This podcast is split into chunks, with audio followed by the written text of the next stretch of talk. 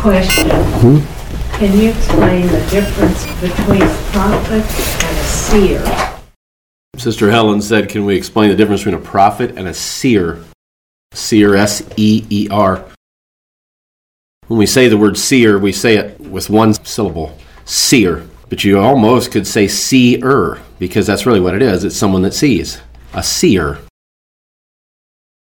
There's not a lot of difference between those two in the Bible, Sister Helen. If I were to make a distinction, and if you have a scripture where you think there's a distinction, I can think of a few, but if there's one on your mind, talking about the prophets and the seers, before I define it, is there a particular scripture on your mind about that? No, I just. Just the language. Okay. Let me make it as simple as I can. This isn't Webster's definition, nor would this be always true in every example in the Bible. But a prophet, generally speaking, can be someone that does one of two things in terms of communication. You should know exactly what this is. We've taught this, I don't know how long through the years. What are the two ways that a prophet communicates? Foretelling, that's future. Well, foreseeing is part of the foretelling. What's the other one? Foretelling and forthtelling. Now, when we use the term forthtelling, that's not necessarily a biblical definition for a prophet, but it is part of what a prophet does in the Bible. There's times that an anointing just comes on an individual and they're speaking directly as the mouthpiece of God during that time. That doesn't mean God's telling the people about future events. God may be giving some instruction for right now. There's times, if you study the prophets in the Old Testament, that they're giving instruction for the people right at that moment. They're not talking about the future. Now, a lot of times it blends together because you've got conditions that if the people don't do what God is telling them to do in the present, this is going to be the future result. So, quite often, a prophet forthtells and foretells all at one time. He's telling them, This is what God says right now to you and what you need to do. If you do not, this will be the future result. But that isn't always the case. Sometimes prophets have prophecies that are already set in place, there's no stipulation to them. A warning, for example, he just says, This is what's going to happen. And then sometimes God gives instructions in a very direct way, and He doesn't necessarily talk about the future in those instructions. He says, This is what I want you to do. A prophet can do either of those roles. It's just that that term has become more similar to the word seer. The word seer is usually talking about someone who sees forward into the future. But someone might even argue they're seeing something in the present that other people aren't seeing. But I think that the primary meaning of seer would be someone that is looking forward into the future, that God is showing them something out in the future. Whereas a prophet, in its biblical use, is not always just someone talking about the future. It's sometimes someone that is giving a live message right at that moment from God. It's not easy in a live setting always to tell the difference between a prophet and a teacher, or the gift of prophecy working and the gift of teaching working. There's times that I have seen people teach and suddenly God strikes them and a powerful statement gets made in the middle of that teaching that isn't necessarily defining something or explaining something. It's a statement right out of heaven. And there is a blending there of those two offices for a while. And it's hard to tell the difference and pull them apart sometimes. Samuel fulfilled both. Sure, he did. He was called a seer, Yeah. but he was also a prophet. And most of the time, those two mean the same thing. It's just a repetitive statement. But sometimes a prophet can be representing somebody that is speaking to a current issue, not just a future one. It's just that we've turned that word into something different in our common colloquial vocabulary. When we use the word prophet, we think of somebody talking about the future. It's just become that. Everything from Nostradamus to other people that have been considered prophets in the modern sense. Everybody's thinking that's somebody talking about the future, but the Bible includes more definitions than that in terms of what a prophet does. It includes the idea of what you might call live statements from God. Doesn't mean God's voice is speaking through that person, they become a vessel just of God speaking. But I think at that moment, God is enlivening their mind to an extent where the words they're saying are God's words. They're God's words. It's not just that person's concept of God's word. Sometimes a teacher is giving you a concept of something God's already communicated. So God has communicated something in the Bible, and a teacher is giving you a concept of it. If a teacher gives you a perfect explanation of something that God communicated, that still doesn't make him a prophet. Because that's not a live explanation. He might be getting inspired on it right then live, but he's talking about something that's already been stated. But there's times God will state something very directly, and it's a prophecy.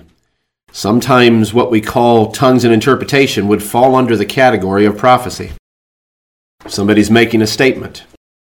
One example that I can think of right now, having several here from Akron, is the statement that Sister Agnes Lewis made in Akron. She had this very dynamic prophetic utterance, tongues, and interpretation. And there were present statements, there were future statements involved in that. Things that God was saying about right now, who He considers you to be, and what He is doing right at this moment, and what He was going to do in terms of protection for that church. That'd be an example of prophecy. We just don't always think of tongues and interpretation as prophecy. They may not be. But most of the time, I would say, if you're going to be real strict with it, tongues and interpretation, if they're true, are probably almost always prophecy, either in the present or the future. Because what is the purpose of tongues and interpretation? It's for God to say something very directly to the church. Not just say something through the scripture in the sense that we open the Bible and explain a passage, but for God to speak on an issue and say it right now. That's the spirit of prophecy. The testimony of Christ is the spirit of prophecy. So when the Lord wants to speak to the church and he wants to testify, I don't mean testify in the sense we're telling how our day went or some answer to prayer, but when he wants to testify to his will in the church or testify what he's doing in the church, the spirit of prophecy may come on somebody. So there's a little bit of a distinction sometimes, Sister Ellen. If you're going to use those words really strictly, a prophet might have a wider role than a seer. A seer is more of a focused role, just of seeing forward. A prophet might have a live anointing in terms of right at that moment, as well as an anointing about something in the future. Prophet might hold a higher position. I would say a prophet would hold a higher position if there is intended to be a biblical distinction between those two words, if there's really intended to be a distinction. An example would be talking about the seers being covered. Now, what do you mean by that? He meant they're not going to see. And you know what the problem with that is? It isn't just seeing truth, it's seeing what God wants for his people. That's a pretty dangerous place to be when you don't have any seers. You don't have anybody that can tell you this is what God wants. I don't mean right now he's going to tell you what house to buy or something like that. I'm talking about what God wants from the church right now, or what God expects us to do in response to the conditions of the world right now. We need seers. We need people that can see into that realm where God is at and see forward in terms of God giving them an insight. We talked about this just one of our last few services, talking about the sons of Issachar who had a knowledge of the times. Now, would you include them among the seers? I don't know if I would necessarily go that far with it, but they had a knowledge of the times to know what Israel ought to do. Either that was extremely practical knowledge, just that they were so skilled in their diplomatic knowledge of the conditions of the world around them, they had a good gauge on what Israel needed to do in terms of its relationships to the other nations and things. Or it was a spiritual knowledge that they had an understanding of what God wanted Israel to do, which would have been synonymous if it was God inspired in their minds. When he says, "Who is as blind as my servant?" Is that Mhm. kind of along these lines? I thought. Well, you're very close to one of the passages that uses this kind of language when you're quoting that, but we have usually applied that to Jesus. It says, Who's blind is my servant or deaf is my messenger that I sent? In that passage, if we're interpreting it right and if we're translating it right, it says, Who is blind as he that is perfect? Well, if we're interpreting that right, if we're translating it right, it could be a messianic reference to Christ. Now you say, well, how was he blind? He was blind to anything but God's will. He put his spiritual blinders on and focused in on what God wanted. And he was deaf to any distraction. He was blind to any distraction from his purpose. There's another place in that chapter, though, and in the chapter surrounding it, where it talks about Israel being blind. And it seems to be almost the opposite of what is described in that passage. And it seems to be a different situation. It seems to be the other type of blindness.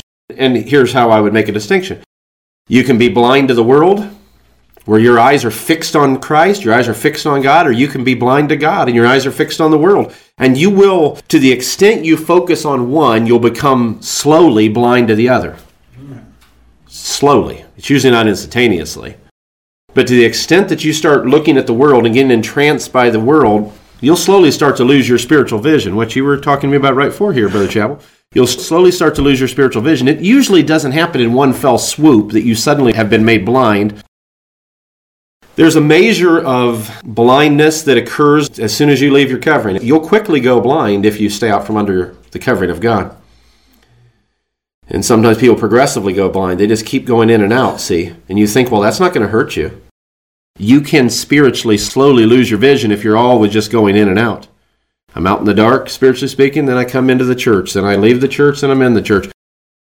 you will slowly lose your spiritual vision. Now, you just dramatically leave the church and never come back, you might have a lot quicker loss of your spiritual vision. So, there are people that are blind in the sense that they're blind to the world, and there's people that are blind in the sense that they're blind to God. And you can't be both. You're going to be blind to one or the other. The more blind you become to the world, the more God will come alive to you. And the more blind you become to God, the more the world will fill your vision. Darkness starts to take over the light you have Mm-hmm. in that sense. Mm-hmm. The one who used this terminology more than any of the other gospel writers, John, first chapter of John, he starts right off. It's one of the very first descriptive terms he used for Jesus is the fact that he was the light. Well, in what sense was he the light? Did you get around him and you you didn't have to have a torch if it was nighttime? Of course not. And then he had spiritual insight, he had spiritual illumination, and when he came, he could open people's eyes to the truth. He could shine the light of truth on an individual and they could be enlightened themselves. They could have the light that is Christ. And by having that, that means they would have an understanding of things they hadn't had before. That's all light represents in the Bible. It represents understanding, it represents knowledge of something. We've been talking about this some lately in terms of different truths.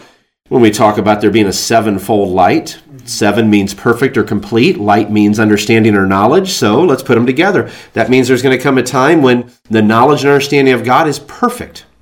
Every bit of knowledge we need and understanding we need for whatever the conditions are, we'll have it.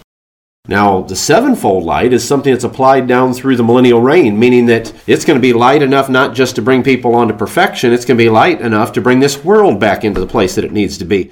You'll have light enough to do everything God expected out of the creation. That's pretty incredible, isn't it?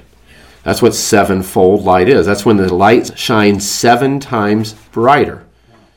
Just means, again, the number seven is very commonly interpreted throughout the Bible, is, and almost any Bible scholar would agree with this. This isn't something that's very controversial at all. Seven almost always represents something that represents a completeness or represents a perfect state of some kind. That's why man's number six, by the way. It's less than perfect.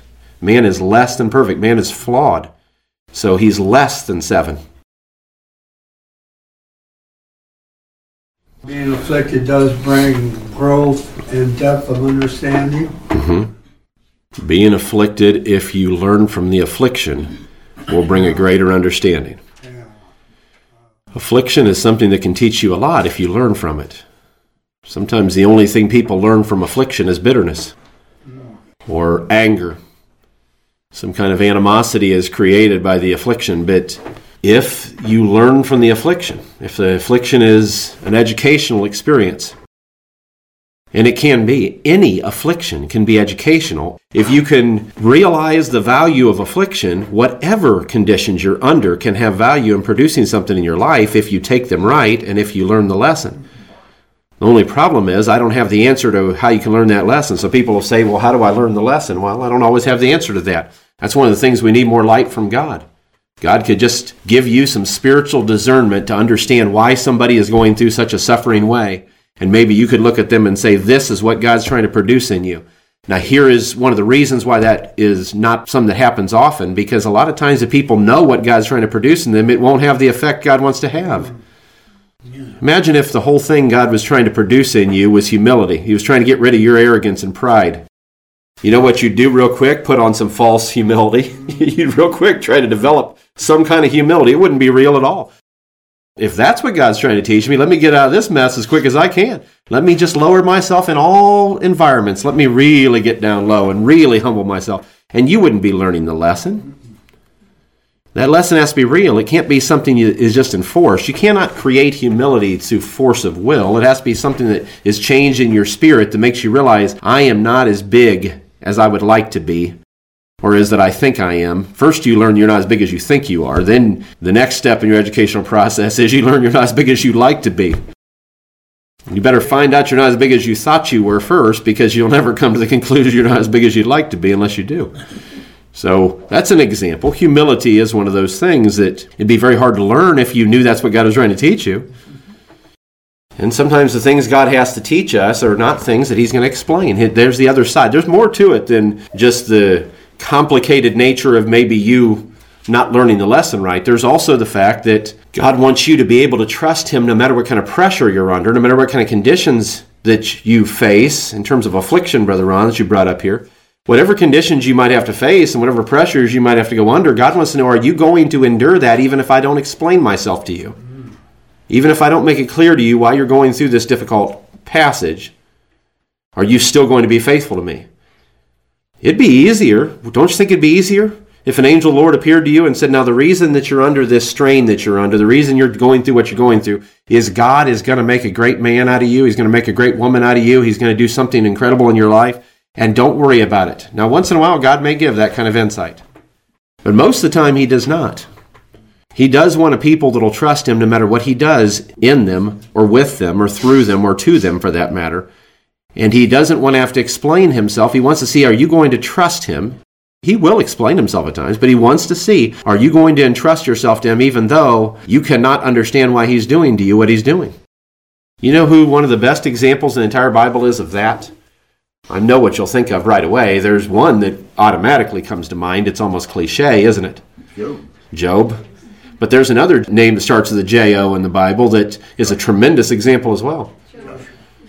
Well, Joshua, Joshua went through some things, didn't he? Right, let's go back in time a little bit, though, to Joseph. Joseph was a beautiful example of it. There's no point at which God appeared to explain to Joseph, listen, Joseph, here's why you just got thrown down in a pit by your brothers. Here's why. Don't worry about it. Just hang out here for a little while. It's all going to turn out for the good. Then, when they sold him, of all people, his own blood kin sold him into slavery. No voice came out of heaven and said, Don't worry, Joseph, I'm sending you down there for a good purpose. Just tough it out. No communication. Then he gets sold into a household where, of course, he's tempted with adultery by the woman of the house, and there was no voice that's recorded that said to Joseph, Joseph, if you just resist this temptation, you're going to be one of the greatest, most powerful men in Egypt one of these days. Don't you think that would have helped him resist it? I want you to think about this for a minute. Wouldn't it have helped you resist it? It shouldn't take this. Now, listen close to me. I'm putting this in light terms, but it shouldn't take this. Don't you think it'd help you resist if right when you were under that kind of barrage of temptation and you're a young man and this probably was an attractive woman and you're under this barrage of temptation, don't you think it would have helped if an angel would have whispered to you, just resist the temptation, Joseph, and you'll be the second most powerful man in Egypt in a few years? God didn't tell him that. God wanted him to have character even if there was no reward. That was part of the process Joseph had to go through is that he wanted to know, will this man have character without getting rewarded for that character? That's the kind of people God wants, saints. So I tell you, we have to be careful what our motives are because if our motives are some reward, God's going to have to take us through some difficult places till we finally get to the point where we just want God, whatever the reward might be or lack thereof. This day that we're living in right now is full of individuals who, at the very least, appear to be serving God for reward. They focus in on the gifts that they might get, or they focus in on the riches that might come with faith, the health and wealth message, or the health that I'll have if I just will serve God. That is not what the journey is about. It's not about material riches or physical health. It's about serving God even if you never get either one of those two things. And Joseph, in his situation, had no outlook in front of him that told him, You are going to one of these days be one of the most powerful men on the face of the earth if you just hold on. God didn't give him any insight into the great role he had set up for him. Now, God had given Joseph a dream that if he had understood it and if it had remained in his memory throughout the time that he went through all the difficulties that he went through, certainly might have given him some hope about the potential of the future blessing God was going to put on him. But none of the events of that dream appeared through Joseph's life to have come about in any way. And I'm sure Joseph didn't understand what the significance of that dream was in terms of the span of his lifetime. And then after that, of course, after he stood on his integrity and got put in prison for several years, hopes dashed again and again, and his expectation of deliverance dashed. No record that God appeared to him or sent an angel to him and said, Joseph, just hold on, tough it out. You're going to be a great man one of these days. All Joseph knew is that everything in his life had, from one stage to another, gotten progressively worse from his perspective. From his perspective, his life had just continued to get progressively worse. You know what you might do in a situation like that? You might start to say, maybe I'm serving the wrong God. Look, I was faithful to God. I told everybody my dream. Might not have been the wisest thing to do, but I told everybody the dream you gave me, Lord. They threw me in a pit and sold me into slavery. I got down here into Egypt after I was a slave, and everything I did for my master was at a high level of excellence. It was. Everything Joseph touched was blessed. It was a high level of excellence and faithfulness. And here, my master's wife even propositioned me, and I refused that. And in spite of all that integrity, here I am in a prison cell. Maybe I'm serving the wrong God because God hasn't showed up on my behalf in any of these things I've had to deal with. And years have passed, and every time I face another problem, God's nowhere to be found. And I stand for God, and my life becomes even worse than it was before that.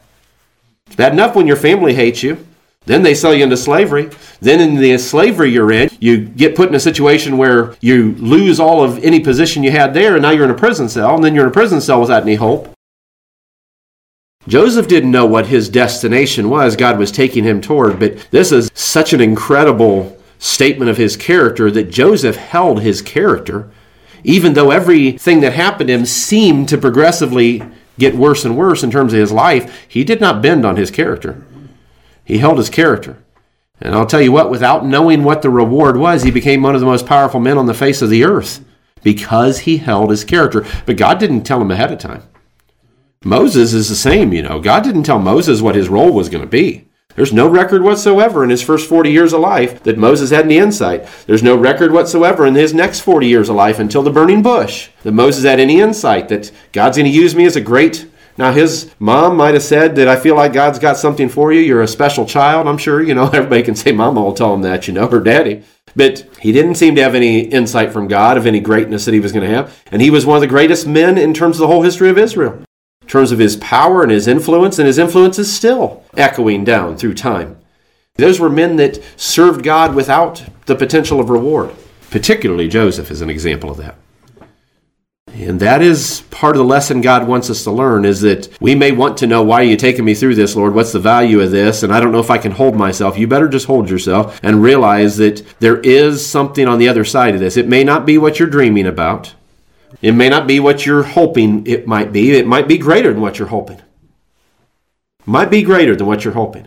In fact, God often, if you truly are faithful in spite of any potential for a lack of reward, quite often God will give you more than you ever expected. You might have thought, in my wildest imaginations, this is what I was hoping God would do with my life. And you find out I held my integrity and it looked like He was never going to do it, but when He did it, my God in heaven, it was so much greater than I ever would have thought. And he gave Job more in the end than what he had in the beginning. Everything Job had was doubled. And even his children were doubled. Hmm. Now, is that true or false? Did he have the same amount of children that he had had before? Or did he have twice as many children after it was all done? Now, I'm saying that intentionally as a trick question. He didn't get his children back that were killed, but you know God had doubled everything else, and you know how God was going to double the rest? One of these days he was going to see him in the resurrection. He'd get to see all of his children, twice as many as he had to begin with. You don't think God is very precise in what he does? I always use that example. It's one of my favorite. Brother Queen brought it up here the other night. He just threw it in a long list of controversial topics. I don't know if he was trying to get me to address all those topics or he was just bringing up controversial topics, but I never addressed it him. He just went through them real quick, rapid fire. This wasn't one, it was related to Elijah. But one of them was the fact that Elisha's bones were lying in that grave, and that man that was cast into that grave when his friends were on the run saw some bandits coming and threw his body into that grave so they could make a run for it, not have to carry him. Isn't that shame? weren't going to get him out of there, throw him in a grave and let's get out of here. Little did they know when his body fell in that grave and touched the bones of Elisha, his body was brought back to life. And it's one of the most beautiful examples of how perfect God's precision is.